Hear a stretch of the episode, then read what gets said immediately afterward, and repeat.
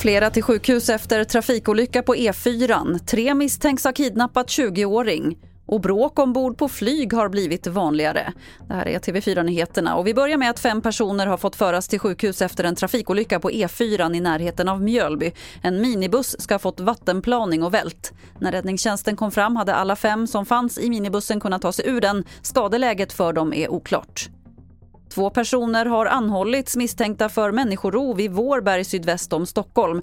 Och ytterligare en person som är under 15 år har omhändertagits. Alla tre misstänks ha hållit en man i 20-årsåldern kidnappad i en bostad.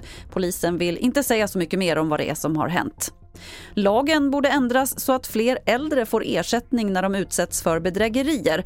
Det kravet kommer från advokaten i ett uppmärksammat fall där nio äldre lurades på pengar men inte fick ersättning för kränkningen eftersom rätten anser att de inte kände sig kränkta under själva brottet utan först efteråt. Så som skadeståndslagen ser ut så är det ju inte klart att det här täcker det här området. Inte heller i förarbetena kan man läsa om det här. Jag menar att vår lagstiftning har inte riktigt hängt med.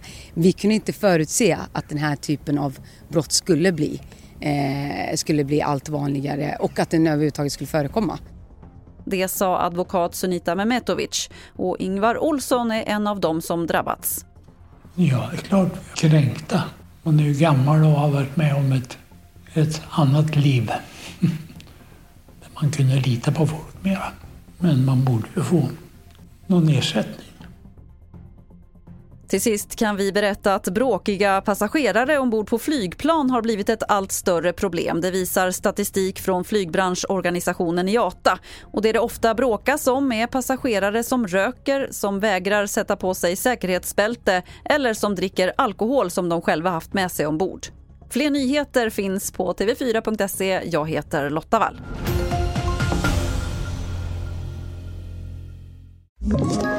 Ett poddtips från Podplay.